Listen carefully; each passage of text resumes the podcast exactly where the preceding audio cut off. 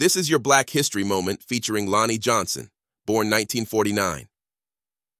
The engineer developed this mega water gun in his free time while working at NASA's Jet Propulsion Laboratory.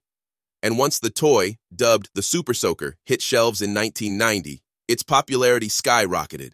In 2017, Forbes reported that it had earned over $1 billion in retail sales. And that's your Black History Moment.